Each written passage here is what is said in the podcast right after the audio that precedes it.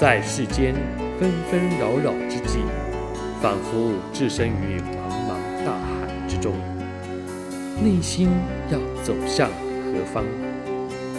让圣经为您点亮灯塔，调教生活的坐标。心灵小语，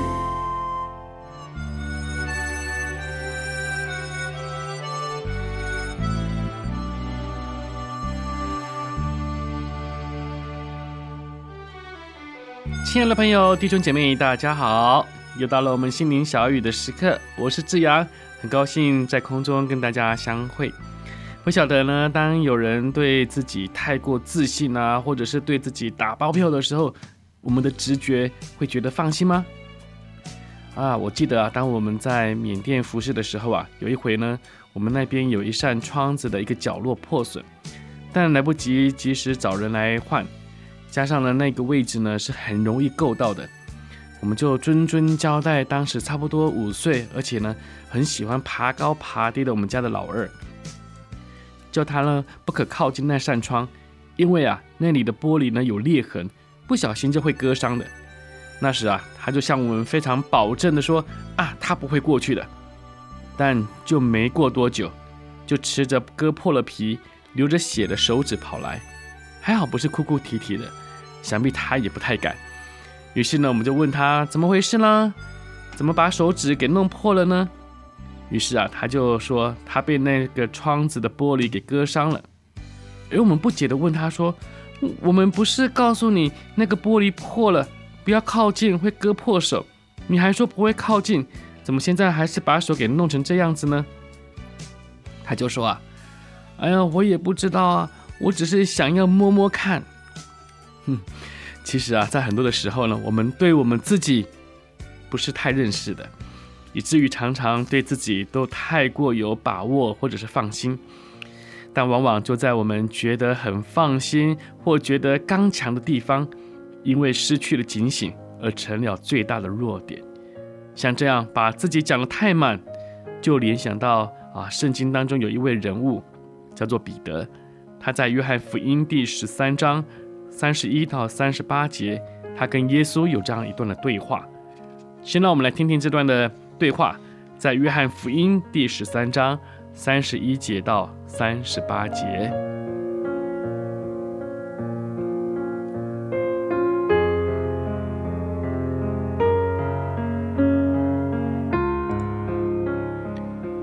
他既出去，耶稣就说：“如今人子得了荣耀。”神在人子身上也得了荣耀，神要因自己荣耀人子，并且要快快地荣耀他。小子们啊，我还有不多的时候与你们同在，后来你们要找我，但我所去的地方你们不能到。这话我曾对犹太人说过，如今也照样对你们说。我赐给你们一条新命令，乃是叫你们彼此相爱。我怎样爱你们，你们也要怎样相爱。你们若有彼此相爱的心，众人因此就认出你们是我的门徒了。西门彼得问耶稣说：“主，往哪里去？”耶稣回答说：“我所去的地方。”你现在不能跟我去，后来却要跟我去。彼得说：“主啊，我为什么现在不能跟你去？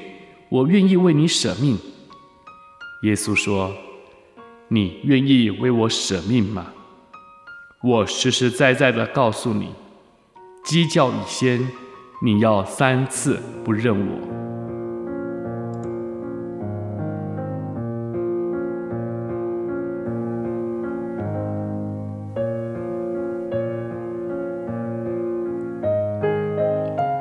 这个对话呢，是开始于主耶稣，他知道他步上殉道的苦难之路就在眼前了。